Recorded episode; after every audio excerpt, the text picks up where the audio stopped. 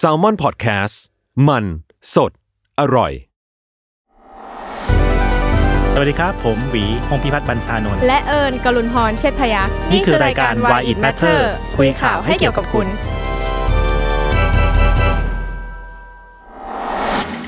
สวัสดีครับ ยินดีต้อนรับเข้าสู่รายการ Why It Matters คุยข่าวให้เกี่ยวกับคุณนะครับ คุณอยู่กับผมโจจาก Salmon Podcast แล้วก็วันนี้เราอยู่กับน้องเอิญครับ สวัสดีครับ สวัสดีค่ะ น้องเอิญครับ วันนี้เรามาคุยกันเรื่องอะไรดีครับ ก็จริงๆก็เป็นเรื่องที่มีกระแส เรียกได้ว่าเกิดขึ้นทุกปีเหมือนกันเนาะที่เราจะพบว่ามีข่าวพลทหารที่ตายเสียชีวิตอ่าในค่ายทหาร เป็นข่าวร้อนเลยช่วงนี้ สัปดาห์นี้ไม่สีเดือนนี้ อืมเริ่มเดือนมาเราก็ยังไม่ถึงครึ่งเดือนดีเลย ก็มีข่าวว่ามีพลทหารที่เสียชีวิตในค่ายสามรายแล้ว อืมโหสามลายเลยเหรอพี่เห็นสามลาย พี่เห็นข่าวมาหนึ่งลาย ใช่ค่ะ แล้วก็ จริง ๆ ตั้งแต่ต้นปีมามกราถ้ารวมแล้วปีนี้หกรายแล้วอืมอืมเรียกได้ว่าถ้าไปดูสถิติอะปีนี้ถือว่ามากที่สุดเลย มากที่สุดเลยใช่เท่าที่เคยะมีมา ใช่ค่ะ อืมปกติคือก็จะมีข่าวพลทหารเสียชีวิตเนี่ย เป็นประจำอยู่แหละ เรียกได้ว่า ตั้งแต่ปี59มา จะพบว่ามีทุกปีเลย ครับ แต่ว่าก่อนปี59มันก็จะมีปี แล้วก็เว้นปีบ้าง แต่ก็เรียกได้ว่ามันมีแบบมาเกือบตลอด ในช่วง10กว่าปีนี้อือหืออือหือเท่ากับว่าถ้าเกิดว่านับตั้งแต่ปี2552อะ ก็มีพลทหารที่เสียชีวิตในค่ายทหารแบบ17รายแล้วอือหือถือว่าเยอะเหมือนกันนะคะ เยอะอะ เยอะมากเลยแหละอืมแล้วทุกครั้งที่พอมีข่าวอะไรแบบเนี้ยเราก็จะเห็นคนที่ออกมา โกรธแล้วก็อืมเรียกร้องเรื่องการยกเลิกเกณฑ์อาหารหรือพูดถึงเรื่องความรุนแรงในค่ายเนาะค่ะอืมซึ่งแบบ เรียกร้องให้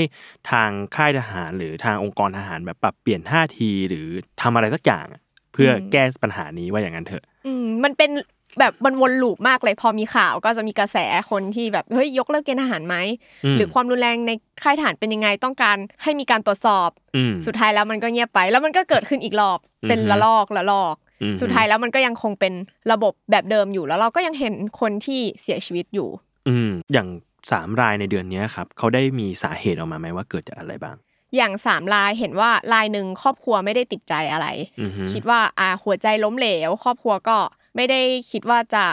สืบหรืออะไรต่อ แต่ว่าอีกสองรายเนี่ย เป็นสองรายที่พบว่าผูกคอตายเสียชีวิต ญาติก็สงสัยมากว่าแบบเขาไม่เชื่อว่า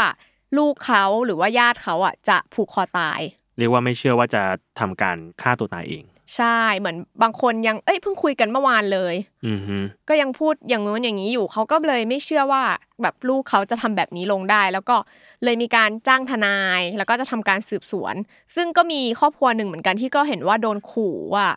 เออถ้าเกิดว่าดำเนินการหรือว่าฟ้องร้องอะไรเนี่ย จะไม่ช่วยเรื่องเงินเรื่องนู้นเรื่องนี้นะ ก็เป็นเหมือนคดีความหรืออะไรที่กำลังดำเนินการอยู่เหมือนกัน อื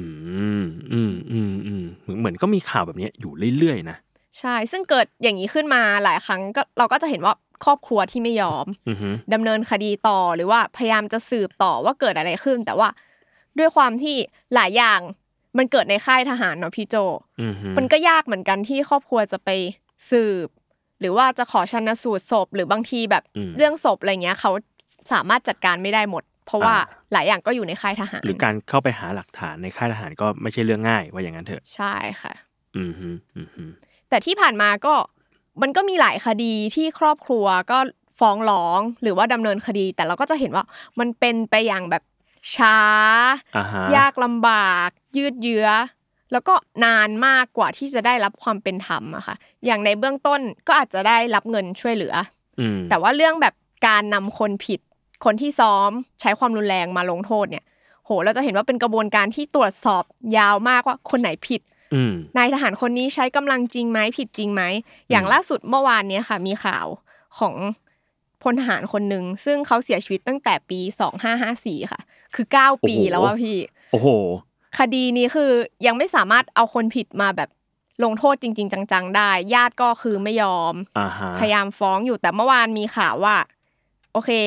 ดำเนินคดีอาญาและจะฟ้องเก้าคนเออสิบคนครับ ที่เป็นทหารที่ร่วมกันทำร้ายพลทหาร ชื่อว่าวิเชียนเผือกสม เมื่อโโหเก้าชื่อปีคุ้นที่แล้มากวเลยอะเคยได้ยิน อืมอ่าฮะเหมือนครอบครัวเขาก็ต่อสู้มาเรื่อยครับๆเก้าโอ้โหปีอะพี่กว่าเก้าปีนี้จะหมดอายุความอยู่แล้วนะอืใช่ไหมกว่าที่แบบเขาจะสั่งฟ้องเหมือนตอนแรกก่อนหน้าเนี้ย ประมาณสองสามปีก่อนอะ เขาฟ้องแค่สองคนอืมแล้วเขาก็ตัดสินว่าที่เหลือไม่ผิดอายการศาลทหารอ่าฮะแต่ว่าแบบเหมือนก็มีการสู้กันต่อไปจนเมื่อวานเนี้ย โอเคจะฟ้องแหละอืม แต่มันก็คือกินเวลาที่ยาวนานมากอ่าเก้าคือเก้าปีปีอะอันนี้โทษทีพี่อยากรู้ว่าเนี้ยที่เขาไปฟ้องอะมันคือฟ้องในศาลทหาร หรือว่าต้องมาฟ้องในศาลแบบศาลยุติธรรมศาลประชาชน อันนี้เป็นเป็นคดีอาญาค่ะอาญาแล้วใช่ไหมอาญาโคเหมือนว่าคดีแพ่งเขาก็ได้รับเงิน ชดเชยชดเชยแล้ว แต่อันเนี้ยเป็นคดีอาญาที่ก็ยังยืดเยื้อมา แล้วก็เห็นว่าระหว่างเรียกร้องความยุติธรรมอะหลานสาวของพลทหารวิเชียนอะก็เคยถูกฟ้องพรบคอมด้วยนะพี่ เพราะว่าเขาออกมาแบบโพสต์สเตตัสถึงเหตุการณ์แล้วก็เรียกร้องความยุติธรรมอ่าฮะมันก็โดนกลาพยรบเป็นคอมเฉยมันกลายเป็นกระบวนการที่แบบ เออ ระหว่างการต่อสู้ของเขาเขาก็ต้องถูกความไม่เป็นธรรมอีกเหมือนกัน อืมอืมมันเหมือนพี่เคยได้ยินคำพูดว่า ในในค่ายทหารนะมันเหมือนเป็นแดนสนธยาบางอย่างอืมเออที่ที่หลายคนไม่สามารถเข้าไปตรวจสอบได้มประชาชนเข้าไปตรวจสอบไม่ได้ หรือว่ามันไม่สามารถที่จะรู้อะไรอย่างโปร่งใสได้อะอืมเออ อันเนี้ยคือเรียกว่าพูดกันปากต่อปากมาเนาะซึ่งอืมเอาจริง ๆ เราเองก็คิดว่ามันเองก็ไม่ได้เป็นผลที่ดีต่อองค์กรทหารเหมือนกัน เรียกว่ามันไม่โปร่งใสตรวจสอบไม่ได้ อ่าใช่ คือการที่ให้คนอื่นเข้าไปตรวจสอบไม่ได้ มันก็ไม่ได้หมายความว่า การการทำความผิดเหล่านี้มันจะรอดพ้นออกไปตลอดอะเอออืมกลายเป็นว่าคนจะสงสัยมากอีกว่า เออแล้วตกลงว่าเขาทำอะไรกันในค่ายทหารวะทำไมมันถึงมีข่าวแบบเนี้ยออกมาเรื่อยๆ คือมันไม่ใช่ข่าวแค่ ข่าวคนเสียชีวิต หรือพลทหารเสียชีวิตเท่านั้นน่ะ แต่ว่าอย่างเร็วๆเนี้ยพี่ก็จะเห็นข่าวแบบ เอ้ย งบประมาณค่าอาหารทหารพันกว่าบาท แล้วก็เห็นถ่ายรูปอาหารมา ซึ่งเดี๋ยวนี้มันก็มีโซเชียลเนาะอืมถ่ายรูปอาหารมาแบบมีกับข้าวสองอย่างขนมหนึ่งอย่าง ซึ่งแบบ มันเป็นแบบน่องไก่หนึ่งชิ้นน่ะอืมเอออะไรเงี้ยเวเฟอร์หนึ่งชิ้นอะไรเงี้ยแล้วก็ข้าว ซึ่งเราก็รู้สึกว่าเฮ้ยมันมีอะไรบางอย่างที่มันไม่ถูกต้องที่นี่หรือเปล่า เพราะว่าจริง ๆ แล้วในราคาเนี้ยข้างนอกอะข้างนอกค่ายทหารว่างั้นเถอะ มันจะไม่ได้สิ่งเนี้ยมันจะได้มากกว่านี้ อืมใช่อืมค่ะ หรืออย่างคดีบางคดีที่พลทหารเสียชีวิตตำรวจก็สรุปว่าหลักฐานไม่เพียงพอ ถ้าเราเป็นญาติผู้เสียชีวิตเราคงแบบ แล้วเราต้องทำยังไงอะ หลักฐานถึงจะเพียงพอ เราจะเข้าไปหามันก็ไม่ได้เหมือนกัน อือฮึก็เป็นแบบเป็นเรื่องที่มันวนลูปประมาณนึงครับผม กับเรื่องเวลาพลทหารเสียชีวิต หรือว่าเรื่องที่เราพูดถึงความโปร่งใสของระบบทหารกองทัพภายใน อืมอืมซึ่งเราก็จะเห็นว่ากองทัพมีบทบาทมากเนาะพี่ในประเทศไทย อืมครับ ใช่ มันเหมือนแบบ พอเรามีเกณฑ์อาหาร พอเรามีเอ่อพอเรามีคณะผู้บริหารประเทศที่เป็นอาหารเออสุดท้ายแล้วมันก็ดูว่า เอ้ยรัฐเรามันกึ่งกึ่งๆจะเป็นรัฐทหารอะเออซึ่งเราไม่รู้นะ เราไม่รู้ว่าแบบในประเทศอื่นๆอะเขามีระบบการรีครูททหารกันยังไงบ้าง อืม จริง ๆ ในไทยนี่ก็รีครูดกันปีละประมาณแสนคนเลยนะพี่ ครับ แต่ก่อนก็อาจจะมีเก้าหมื่นบ้างมีปีนี้อาจจะเพราะว่าโควิดทำให้ปีนี้แบบเหลือเก้าหมื่นเจ็ดแต่เราก็รู้สึกว่ามันก็เยอะอยู่ดีอะที่ปีหนึ่งแบบรีครูดคนเป็นแสนแสนๆผู้ชายไทยอืมครับ ที่เพิ่งเรียนจบอืมแล้วอย่าง จริง ๆ เราก็มีเพื่อนที่เพิ่งออกมาจากค่ายอ่าฮะเพิ่งออกมาเมื่อต้นเดือนพฤศจิกาเลยเข้าไปอยู่หนึ่งปี โอ้โหหนึ่งปีอ่าฮะก็เกณฑ์อาหารแหละว่าอย่างนั้น ใช่ค่ะ ก็คือจับได้ใบแดง อืม จริง ๆ ก็สูญเสียโอกาส หลายอย่างเหมือนกันตอนแรกแบบเพื่อนก็วางแผนจะไปเที่ยวนู่นเที่ยวนี่จะทำงานอะไรต่อสุดท้ายก็เคยโอเค ต้องไปอยู่ในค่ายทหาร ซึ่งก่อนหน้าที่จะเกณฑ์อาหารเข้าไปอะ เพื่อนเอิญคือเป็นแบบทำงานอะไรอยู่หรือเปล่าจริง ๆ ลาออกประมาณนึงและ ลาออกมาแล้วลาออกแล้วก็ไปเที่ยวไปนู่นนี่อ่าฮะแต่ว่าโอเค แผนทุกอย่างก็พับลงประมาณนึงเพราะว่าต้องเตรียมตัว คือเพื่อนก็อืมเตรียมใจประมาณนึงว่า โอเคจะลาออกแล้วก็ไปเที่ยวก่อนถ้าได้เกณฑ์ทหารก็อ๋อโอเคเข้าไปเตรียมใจไว้แล้วแหละว่าอย่างเตรียมนั้นใจประมาณนึงอ่าฮะซึ่งาฮะเพื่อนก็เล่าให้ฟังว่า โหวันที่แบบนั่งรถออกมาพี่โจคือน้ำตาไหลร้องไห้ ไม่ไม่ได้แบบซึ้งอะไรคือแบบเหมือนแบบ flashback ภาพทุกอย่างมา แล้วก็รู้สึกดีใจมากๆที่แบบหลุดพ้นแล้ว อ่าฮะมันเป็นความโล่งใจที่แบบโอเค ฉันไม่ต้องกลับมาที่นี่อีกแล้ว หรือว่าเจอประสบการณ์อะไรแบบนี้อีกแล้ว พี่ไปเจอ status หนึ่งเหมือนกันเนี่ยอย่างที่บอกช่วงเนี้ยมันแบบอืมเรื่องเรื่องทหารเขาประเดประดังอยู่อะไรเงี้ยอืมมันเจอ status หนึ่งเหมือนกันที่เขาตั้งบอกว่าแบบ เออเพิ่งออกมาจากหนึ่งปีในค่ายทหาร แล้วก็แบบรู้สึกว่าแบบเราไม่เราไม่รู้จะขอบคุณใครเลยอะไม่ขอบคุณแม้แต่ความอดทนของตัวเองเพราะจริงๆแล้วเขาไม่ได้อดทนอะเขาแค่ต้องอยู่ เออมันกลายเป็นอย่างนั้นไป ซึ่งเราอ่านแล้วเรารู้สึกว่า คนที่แชร์สเตตัสเนี้ยมาให้พี่พี่เห็นอะเป็นรุ่นน้องพี่ ซึ่งรับราชการทหารอยู่ ซึ่งเขาก็บอกเหมือนกันว่าที่แชร์ เพราะว่าสิ่งเหล่านี้มันทำให้เกิดภาพลักษณ์ที่ไม่ดีกับองค์กรทหาร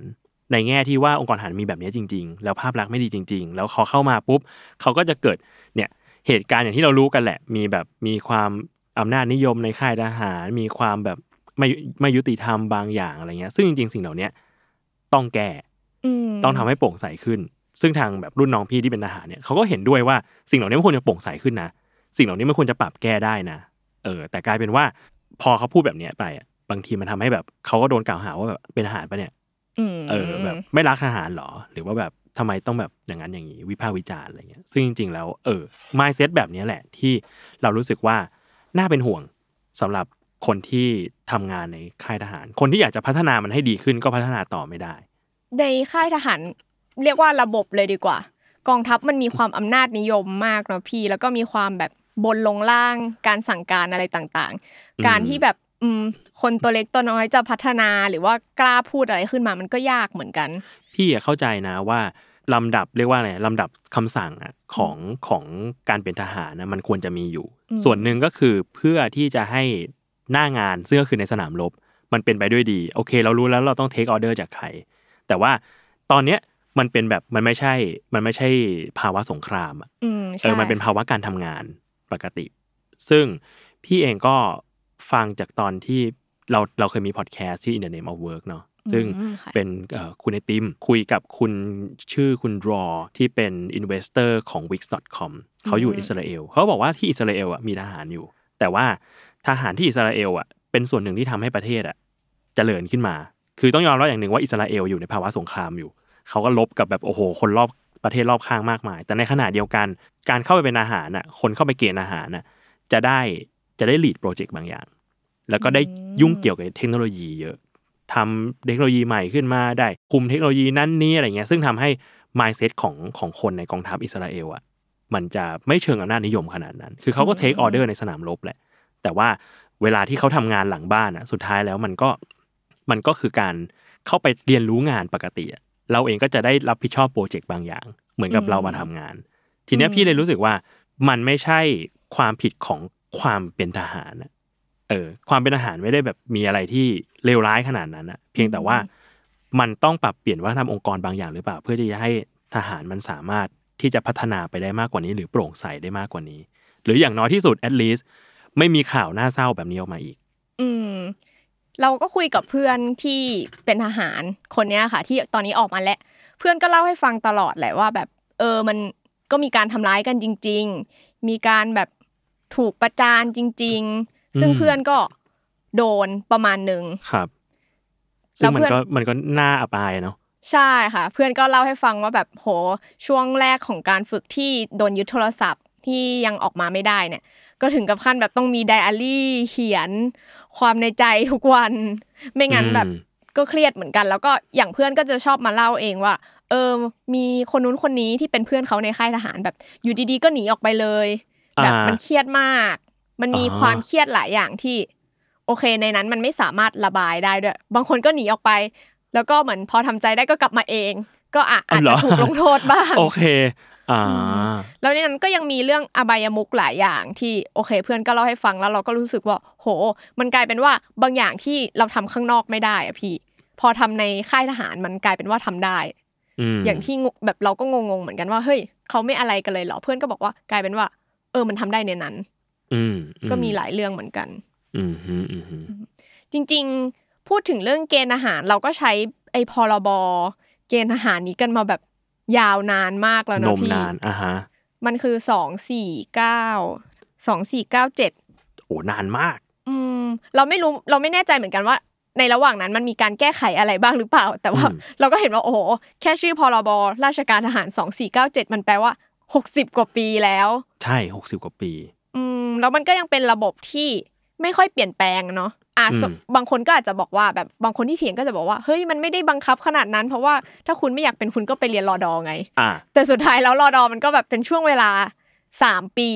ที่ถึงแม้จะไม่ใช่ทุกวัน แต่แบบคุณก็ต้องเป็นรอดอในช่วงสามปีนั้นมันก็กินเวลาเหมือนกันเนาะพี่เออคือในในฐานะผู้ชายเราก็จะรู้สึกว่ามันมัน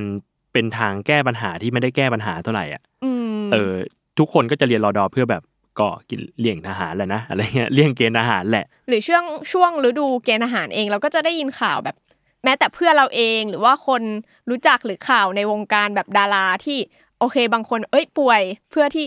เลยไม่ต้องเป็นทหาร แล้วก็จะมีคนสงสัยว่าป่วยจริงหรือเปล่าอ่าหรือว่าในวงการที่เขาคุยกันว่า จะต้องจ่ายใต้โต๊ะเท่าไหร่ เพื่อที่จะไม่ต้องเป็น หรือไปทำยังไงดี เพื่อที่จะไม่ต้องเป็นมันกลายเป็นว่า เราได้ยินอะไรแบบเนี้ยควบคู่กับฤดูการเกณฑ์ทหารไปด้วย อ่า หรือได้ยินคนที่แบบอุ๊ยดีใจมากๆ ที่จับได้ใบดำอ่าฮะ มันกลายเป็นว่าโห การเกณฑ์ทหารมันดูเป็นเรื่องที่แบบน่ากลัวมากเออ พี่รู้สึกว่ายุคนึงมันคงเป็นเรื่องเป็นเรื่องสนุกได้แหละ ว่าแบบอืมเอ้ยคุณจะแบบแต่เป็นหรือไม่ได้เป็นนะ คุณจะได้จับได้ใบดำหรือใบแดง บางคนก็จะมีแบบเอ้ยจับได้ใบแดงก็แบบโหเป็นลมอะไรไปอะไรเงี้ยเออซึ่งบางทีแบบภาพออกมาในยุคหนึ่งมันก็คงเป็นภาพที่แบบ เออก็ตลกดีอะไรเงี้ยแต่มันกลายเป็นว่าถ้ามองกันดีๆอะคือภาพลักษณ์ขององค์กรเนี้ย ถ้าเป็นหนึ่งบริษัทนะ คือไม่มีใครอยากไปทำงานอะคือคุณจะปล่อยให้ภาพลักษณ์องค์กรตัวเองเป็นอย่างนั้นเหรอๆในขณะที่กองทัพในประเทศอื่นๆ อาจจะมีสวัสดิการที่ดี อาจจะมีภาพลักษณ์ที่เชิดหน้าชูตาอะไรเงี้ย จนทำให้คนแบบ เอ้ย อยากที่จะสมัครเข้าไปเป็นพนักงานที่นี่ เช่นกันพี่ก็รู้สึกว่า เอ้ย กองทัพเองก็อาจจะต้องปรับเปลี่ยนวิธีการคิดหรือเปล่านะว่าเราเองเป็นเหมือนบริษัทบริษัทหนึ่งอะที่เราก็ต้องรีครูดคนเหมือนกันอืมทำยังไงให้เขาอยากจะมาทำงานกับเราจะดีกว่า อืม มันก็มีคนที่พูดถึงกระแสยกเลิกเกณฑ์ทหาร เยอะเนาะพี่อย่างที่บอกว่าแบบมันกลายเป็นภาพที่โห ทหารมันน่ากลัวอย่างนั้นเราก็มีหลายคนที่มองว่าเราปรับเปลี่ยนดีไหมเป็นอืมแบบระบบสมัครอืมให้คนที่สมัครใจก็เข้าไปแล้วเราก็หาสวัสดิการที่จูงใจ ซึ่งจริง ๆ แล้ว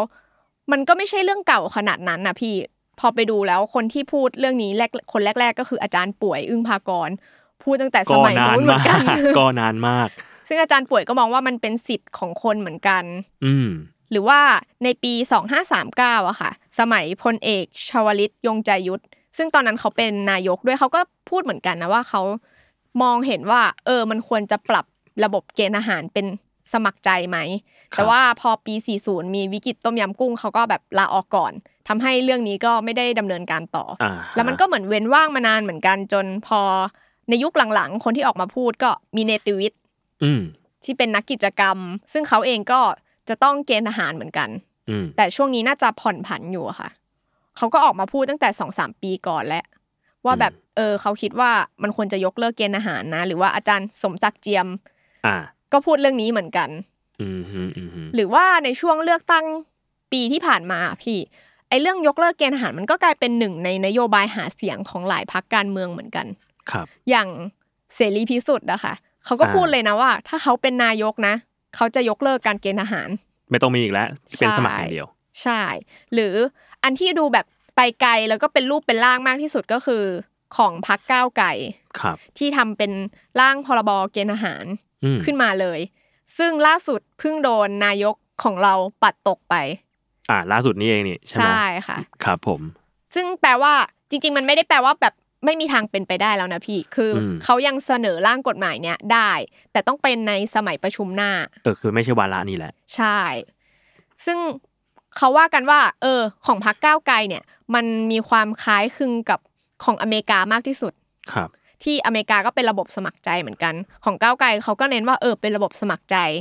ก็คืออายุตั้งแต่ 18 ถึง 40 เนี่ย มีสิทธิ์สอบคัดเลือกได้เลย ครับ ฝึก 5 ปีแล้วก็มีเงินเดือนอืหมื่นห้าอื มมีสวัสดิการระหว่างฝึก ทั้งผู้ฝึกแล้วก็ครอบครัว ก็มีแบบยกเลิกเรื่องการที่เอาทหารไปรับใช้อืมซักผ้าเลี้ยงไก่อะไรต่างๆ ที่เราเคยเห็นเป็นข่าวอย่างเงี้ยแล้วก็มีสิทธิ์ที่จะสอบถึงขั้นสัญญาบัตรแล้วก็มีทุนหลังปลดประจำการด้วยอ่าฮะก็คือปรับสวัสดิการให้มันดีขึ้นนะคะอืมเงินก็เยอะขึ้นจากพรบตอนนี้อืมเหมือนตอนนี้จะได้ประมาณหมื่นหนึ่งซึ่งเราก็ไปถามเพื่อนมาเหมือนกันว่าเฮ้ยหมื่นหนึ่งเนี่ยเพื่อนได้หมื่นหนึ่งจริง ๆ ใช่ไหมเพื่อนก็บอกว่า มันก็มีหักค่านู่นค่านี่บางทีบ้างมันก็อ่าฮะไม่ได้ถึงหมื่นอือืมมถึงตัวเท่าไหร่อะเพื่อนบอกไหมจริง ๆ เพื่อนได้คือเพื่อนอะจบปอตรีทำให้เพื่อนอะต้องแบบเพื่อนได้ทำงานในออฟฟิศหรือว่าอืมเวลากินข้าวเพื่อนไม่ได้กินในแบบโรงอาหารที่ต้องเสียตังค์ครับทำให้เพื่อนก็จะได้เงินชดเชย ที่ไม่ต้องเสียค่าอาหาร อ๋อโอ้โหกลายเป็นว่าแบบ พอพอมีพอมีเรียกว่าไงมีวุฒิระดับหนึ่ง กลายเป็นว่าเราก็ไม่ไม่มีสวัสดิการมากกว่าคนอื่น ใช่แต่ว่าเหมือนเพื่อนก็เลือกเองว่าแบบโอเค ฉันจะกินข้าวข้างนอก เพื่อนแบบมีโอกาสไปซื้อได้อ่าแต่บางคนที่ถ้าฝึกบางบางที่ก็จะมีค่าชุดอืมมีค่าอาหารที่ต้องกินของโรงอาหารอะไรเงี้ย ซึ่งอือฮึตรงเนี้ยของเพื่อนไม่มีทำให้เพื่อนก็ได้ประมาณ9,000กว่ากว่าอืมๆแต่คนที่แบบถ้ามีค่าชุดค่าอะไรก็จะโดนหักไปอีก ครับ ก็ไม่ถึงหมื่นหนึ่งแน่นอน อือหือโอ้ค่าชุดก็หักเหรอ ไม่เป็นสวัสดิการเหรอ เหมือนเรื่องตำรวจที่สาดสีที่เถียงกันอ่าเรื่องว่าชุดต้องตำรวจต้องไปซื้อชุดใช่ แล้วคนก็บอกว่าทำไมไม่เป็นสวัสดิการอืมอืมแต่สุดท้ายของก้าวไกลที่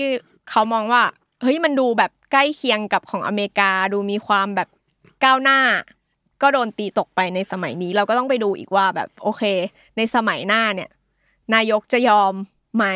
อืมยังไง อืมสมัยประชุมนะฮะไม่ใช่ใช่ไม่ใช่สสมัมัยยประชุมนายกนะครับสมัยประชุมหน้าค่ะอ่าฮะอืม จริง ๆ ถ้ามันเป็นระบบนี้ เอิญว่ามันก็ดีนะพี่ มันคือสมัครใจอะแต่ว่าอย่างว่าอย่างที่เราคุยกันมันก็ต้องมีการปฏิรูปภายในอยู่ดี อืมอืมให้มันโปร่งใสมากขึ้น อืมฮึซึ่งก็ต้องรอดูกันว่าจะยังไง อย่างแรกก็อาจจะต้องรอดูเรื่องร่างนี้ก่อนว่ายังมีความเป็นไปได้ไหม อืม ที่จะเข้าไปเป็นสมัยประชุมในรัฐสภา ใช่ค่ะ อืมฮึ จริง ๆ มาดูว่าในโลกเนี้ยมันมียังมีประเทศที่เกณฑ์อาหารเยอะไหม มันมีประมาณหนึ่งในสามของโลกที่ยังมีอ่ประเทศที่เกณฑ์อาหารก็เยอะอยู่ก็เยอะอยู่ว่างั้นจากประมาณ191ประเทศทั่วโลกเนี่ยประมาณ60ประเทศ อืมแล้วก็จะมีแบ่งเป็นประเทศที่เกณฑ์เฉพาะผู้ชายอย่างประเทศไทย เกณฑ์เฉพาะผู้ชาย กับบางประเทศที่ทั้งผู้ชายและผู้หญิงต้องเกณฑ์ อืมก็คือเกาหลีเหนือ หรืออย่างอืมที่พี่โจพูดไปก็คืออิสราเอลอ่าทั้งผู้ชายผู้หญิงอืม แล้วก็มีบางประเทศที่ไม่มียกเลิกเกณฑ์อาหารไปแล้วอืมบางอันเขาจะเป็นแบบอยู่ในรัฐธรรมนูญเลยอะค่ะพี่ ก็คือแก้รัฐธรรมนูญเอาเรื่องเกณฑ์ทหารออกไปเลย หรือว่าบางประเทศก็อย่างอเมริกาจริง ๆ เขาก็ยังมีที่มีเรื่องเกณฑ์อาหารอยู่ แต่ว่ามันไม่ได้บังคับใช้แล้วอะอืมมันก็เลยเป็นกลายๆว่าโอเคเป็นระบบสมัครใจ แต่ว่ามันก็ยังมีอยู่นะ หรือว่าบางประเทศที่มันไม่มีกองทัพเลย ยกเลิกระบบกองทัพนี้ไปเลย ก็มีอืมันก็จะมีแบบค่อนข้างหลายเลเวลเหมือนกัน ของรูปแบบโมเดลต่างอ่า เหมือนพี่ไปอ่านเจอมาว่าหนึ่งในประเทศนั้นที่ยกเลิกเกณฑ์อาหารยกเลิกทหารไปเลย ก็คืออย่างคอสตาริกาๆอ่าใช่ค่ะ ใช่ไหมคอสตาริกาเนี่ยน่าสนใจมากเหมือนกันพี่ จริง ๆ พออ่านแล้วก็แบบแอบตลกนิดนึงที่คือ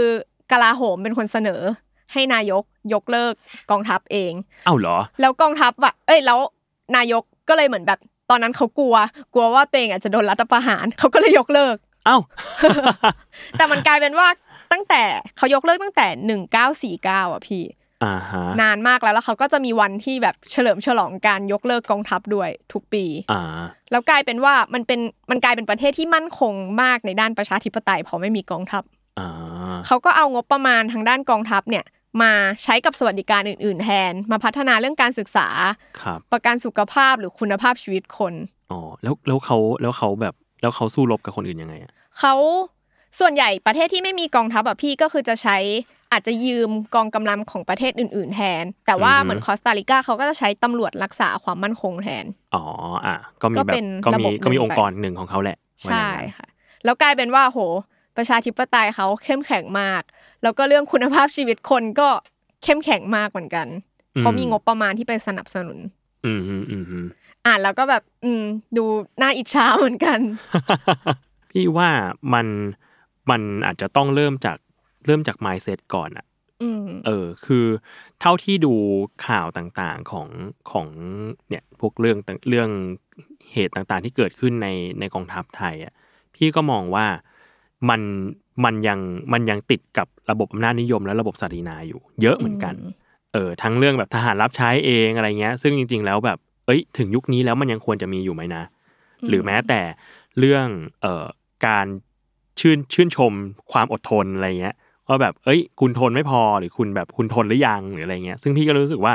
เอ้ยบางอย่างอะ ถ้ามันจริงๆมันไม่จำเป็นต้องทนหรือเปล่าอืมเออเพราะว่าชีวิตเราก็มีเรื่องต้องทนมากพอแล้วอะไรเงี้ยอืม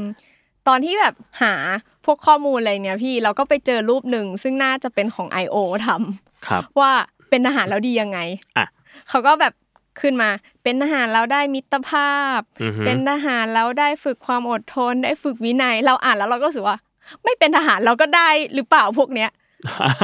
มันไม่เห็นจะต้องไปเป็นทหารเลยถึงจะได้วินัยถึงจะได้มิตรภาพ เออเนี่ย พี่ก็เลยรู้สึกว่าแบบมันมีความต้องต้องปรับ mindset บางอย่างอยู่อะม เออ คือเราเราชื่นชมเชิดชูคนที่อดทนเว้ยซึ่งจริงๆถามว่าคนที่อดทนนะดีไหมก็อดทนก็ดี เออ แต่ว่ามันอดมาอดทนกับเรื่องที่มันเกิดขึ้นอย่างไม่คาดฝันน่ะมดีกว่าไหมดีกว่าอดทนกับเรื่องที่เราทำขึ้นมาเพื่อให้คุณอดทน อืมอืมอืมจริงพี่ แต่ว่าเออหลายประเทศอย่างประเทศที่เขายังมีการเกณฑ์ทหารอยู่ มันก็ตอบได้นะว่าทำไมเขาถึงยังมีการเกณฑ์ทหารอือหืออย่างแบบเกาหลีใต้อย่างเงี้ย มันชัดเจนว่าโอเค status เขากับเกาหลีเหนือ มันยังไม่ถือว่าสิ้นสุดสงคราม เขายังอยู่ในภาวะสงครามกันอยู่ ใช่ ถ้าใน status จริง ๆ แล้ว มันก็โอเคเลยเข้าใจได้ว่า มันก็เลยต้องมีการเกณฑ์ทหารอยู่อืมแต่เราก็เห็นความเปลี่ยนแปลงในระบบของเกาหลีเหมือนกันนะแบบเราเป็นติ่งเกาหลีเราก็จะแบบรู้ว่าเฮ้ยถึงจุดหนึ่งแบบโอป้าของเราก็จะต้องเข้ากรมไปสองปีอ่าฮะก็จะมีช่วงที่ทุกคนแบบ โอเค เราต้องเฝ้ารอคอย แต่เราก็เห็นว่าโอเคมันมีการเปลี่ยนแปลงมากขึ้นที่เขาปรับลดระยะเวลาลงมาเรื่อยๆ อย่างตอนแรกคือมันสองปีเป๊ะๆเลย แล้วก็เห็นความเปลี่ยนแปลงว่าโอเคเขาค่อยๆ ลดลงมา คือมันจะลดแบบลดแบบที่อธิบายยากเหมือนกันอะพี่ ซึ่งมันจะค่อยๆ ลด เช่น คนที่เข้าไปก่อนจะลดเหลือนิดหน่อย คนที่เข้าไปทีหลังจะลดมากหน่อย มันเป็นอืมระยะเวลา ซึ่งมันก็จะเหลือประมาณปีครึ่งบ้าง อย่างเงี้ย ก็มีการปรับตัวของเขาเหมือนกันอืมฮึอืมฮึ หรือว่าอย่างประเทศหนึ่งเราก็ไปหาเรื่องอิสราเอลเหมือนกันที่พี่โจบอกครับผม เห็นว่าเขาเป็นประเทศที่แบบมีระบบกำลังสำรองที่เข้มแข็งมากที่สุด แห่งหนึ่งในโลกเหมือนกัน อืมเพราะเรื่องการฝึกของเขาอะ เขามองด้วยแบบเออเทคโนโลยีเขาดีอะอืมแล้วเขาก็มีระบบที่บุคลากรก็ดี แล้วก็พร้อมรบตลอดเวลาอืมคือเหมือนฝึกคนไว้ประมาณนึง แล้วถ้ามีแบบ emergency ใด ๆ ก็เรียกกลับมาได้ อ่าแต่ซึ่งต้องโน้ตไว้ก่อนเลยนะว่าอิสราเอลเนี่ยคือแบบสงครามคุกรุ่นใช่มากนะกับอะไรอยู่ในนะรอบด้านเลยอิสราเอลปาเลสไตน์ใช่ไหมจอร์แดนแถบๆนั้นคือค่อนข้างร้อนเลย ใช่ใช่คือเขาแบบอยู่ในภาวะสงครามเลยแหละ อืมใช่ค่ะ แล้วก็เราก็ไปเจออีกประเทศหนึ่งที่น่าสนใจมากพี่โจก็คือฟินแลนด์ครับ ฟินแลนด์เนี่ย ดูพูดถึงแล้วเราก็คงแบบเฮ้ย ฟินแลนด์มีเกณฑ์ทหารด้วยเหรอ อ่า เออ จริงรู้สึกแปลกใจเหมือนกัน ใช่แต่ฟินแลนด์มีการเกณฑ์ทหาร แล้วก็เขาสร้างระบบทหารที่เข้มแข็งประมาณหนึ่งอือฮึคือเขาทำให้คนคือมันต้องเป็นบังคับเกณฑ์ทหารค่ะพี่ แต่เขาทำให้คนที่เข้ารับเกณฑ์ทหารรู้สึกว่าแบบเฮ้ยมันเป็นหน้าที่อันมีเกียรติจริงๆอะแล้วก็เขาได้ทำอะไรเพื่อประเทศชาติจริง ๆ แล้วก็เหมือนมีระบบ leadership ที่ให้ทหารทุกแบบทุกยศอะได้ฟีดแบ็กกัน แล้วก็ทหารก็พึงพอใจ แล้วก็รู้สึกว่าโอเคในนั้นมันไม่มีเส้นสายอื มมันไม่มีความรุนแรง แล้วก็เขาสามารถแจ้งเรื่องกับมีปัญหาอะไรเขารู้ว่าปัญหาที่เขากำลังจัดการอยู่คืออะไร อืมแล้วเขาก็แจ้งเรื่องกับผู้บังคับบัญชาได้โดยตรง ไม่ต้องมีแบบเรื่องความกลัวอำนาจใด ๆ คือ แล้วก็คนที่ใช้อำนาจก็คือใช้อำนาจแค่สำหรับหน้าที่ครับทำให้แบบระบบของฟินแลนด์มันเป็นระบบที่คนที่เกณฑ์มาแล้วอะก็สนับสนุนให้มีการเกณฑ์ทหารต่อไป 80%เลยอืมหรือว่าคนที่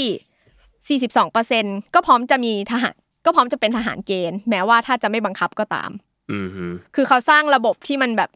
ทำให้คนรู้สึกว่า เออมันดีอะ มันดีที่จะได้เข้าไป ใช่ค่ะ อืมซึ่งเรารู้สึกว่าโห มันเป็นโมเดลที่ดีมากๆอะอืมที่แม้แต่คนเล็กคนน้อยก็ไม่ต้องรู้สึกว่าตัวเองแบบอยู่ในยศเล็ก แล้วก็ทำอะไรไม่ได้ในนั้น อืมอืมโดนกดขี่อะไรเงี้ยก็ไม่ไม่เป็นแบบนั้น ใช่ค่ะ อืมฮึ แล้วก็มีอีกโมเดลหนึ่งพี่โจที่เราก็ว่า เออน่าสนใจเหมือนกันก็คือ บังคับเกณฑ์อาหารก็จริง แต่ว่าคุณสามารถเลือกที่จะบำเพ็ญประโยชน์ทดแทนได้ อ่า คือมีออปชันอันนี้ที่ไหนนะ ที่ออสเตรีย อ่า อ๋อ ก็คือถ้าเกิดว่าคุณเลือกที่จะไม่เกณฑ์อาหาร คุณก็ไปทำงานที่หน่วยงานที่รัฐบาลอนุญาต 9 เดือน ครับ แต่ว่าก็คือต้องเข้าหลักเกณฑ์ประมาณหนึ่งครับ ก็ไปแบบสภากาชาติไปโรงพยาบาล โรงเรียนอ่าอนุบาล ดับเพลิงอะไรอย่างเงี้ย ดูแลผู้ลี้ภัยผู้พิการไปอ่าเอออันนี้ดูปณีประนอมดีใช่ค่ะอันนี้ดูคอม p r o m i s e ดีรู้สึกว่ารู้สึกว่าเอ่อมันคล้ายๆกับที่เราเรียนรอดอเพื่อเลี้ยงทหารแหละอืมก็มีการเกณฑ์ทหารอยู่ แต่ว่าอืมคุณต้องทำอะไรบางอย่าง เพื่อไม่ต้องเกณฑ์ แต่อันนี้มันอืมดูเป็นเป็นในเชิงว่าเราไปบำเพ็ญประโยชน์อะไปทำสาธารณประโยชน์แทน ใช่ค่ะก็หลายประเทศก็มีออปชัน ต่างๆ กันไปแล้วก็จะเห็นว่าเออช่วงปี 2000 เป็นต้นมาแบบหลังสงครามเย็นประเทศในยุโรป หรือว่าหลาย ๆ ประเทศมากก็ค่อนข้างที่จะมีแนวโน้มที่ยกเลิกเรื่องการเกณฑ์ทหารแบบบังคับไปอือฮึแล้วก็หลายประเทศก็มองว่า เอ้ยไอการบังคับเกณฑ์อาหาร แล้วก็บังคับแบบคนที่เป็นทหารแค่ปี 2 ปีอะมันไม่ได้มีประสิทธิภาพขนาดนั้น เพราะว่าระยะเวลาโอเคบางคนอยู่แค่ปีเดียวก็ไปอืมเมื่อเทียบกับ professional army อะแบบนั้นมันคุ้มกว่าอืมฮึ คอร์สที่แบบ เอ้ย เราได้ฝึกฝนเราได้มืออาชีพเลย อืมอืมแต่ว่าอย่างบางประเทศที่ยกเลิกไปเขาก็จะมีส่วนใหญ่ก็จะมีโน้ตไว้ว่า ถ้าเกิดมี national emergency อะก็คือจะเรียกกองกำลังได้อืมเรียกคนมาเกณฑ์ทหารได้อืมซึ่งเรารู้สึกว่าโอเคมันเข้าใจได้หมดเลยอะอืมอืมก็เป็นโมเดลแบบนั้นไปด้วยอ่าฮะอืมอืมซึ่งนี่ก็เป็นโมเดลของประเทศอื่นๆเนาะใช่ค่ะที่เขามียังมีการเกณฑ์อาหารอยู่ใช่ว่าเขามีอะไรทดแทนบ้างหรือว่า เกณฑ์อาหารเพราะมีเหตุอะไรอยู่บ้างอะไรเงี้ยใช่ค่ะเออซึ่งพี่ว่าเนี่ยอะโอเคเราดูแบบเคสตัดดี้ทั้งหมดแหละเราก็ต้องลองมาดูกันอะว่าจริง ๆ แล้ว ประเด็นแรกคือประเทศเรายังจำเป็นต้องมีการกินอาหารไหมอืมเทียบกับประเทศที่มีภาวะสงครามต่างอืมๆสองคือถ้าเราไม่ต้องการที่จะเกณฑ์อาหารเอ้ยมันมีวิธีอื่น ๆ อีกไหมที่จะทำให้มันเกิดประโยชน์ในเรื่องเนี้ย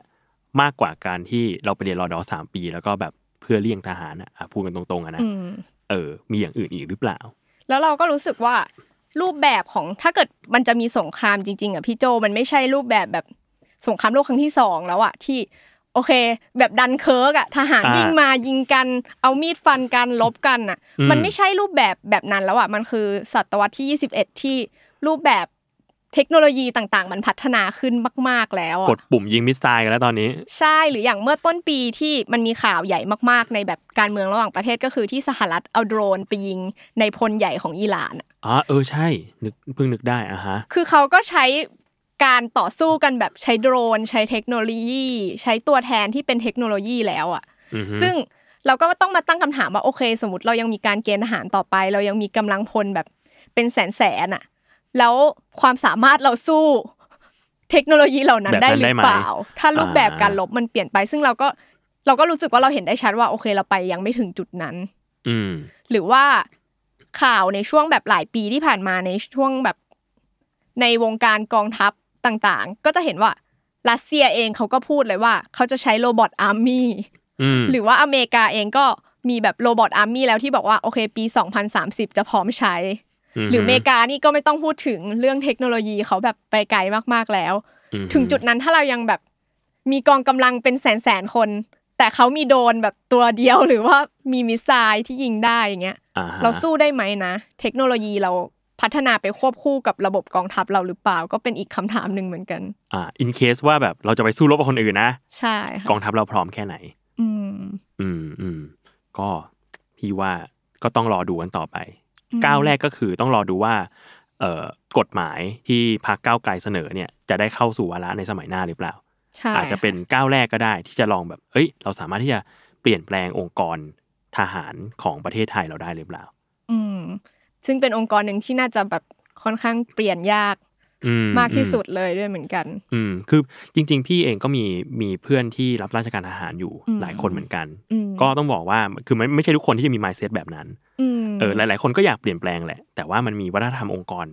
บางอย่างหรือหลายอย่างที่ปรับเปลี่ยนได้ยาก ก็เอาจริงๆก็เอาใจช่วย ว่าจะสามารถเปลี่ยนสิ่งนี้ให้ให้ทันสมัยขึ้นได้หรือเปล่า ให้ก้าวไกลไปพร้อมกับสังคมนี้ได้หรือเปล่า อืมมันก็คือต้องไปด้วยกันจริง ๆอะพี่ถ้าเกิด โอเค การยกเลิกกองทัพในประเทศไทยมันคงเป็นไปได้ยากมากจริง ๆ แต่ถ้าอะเราไม่ยกเลิกกองทัพ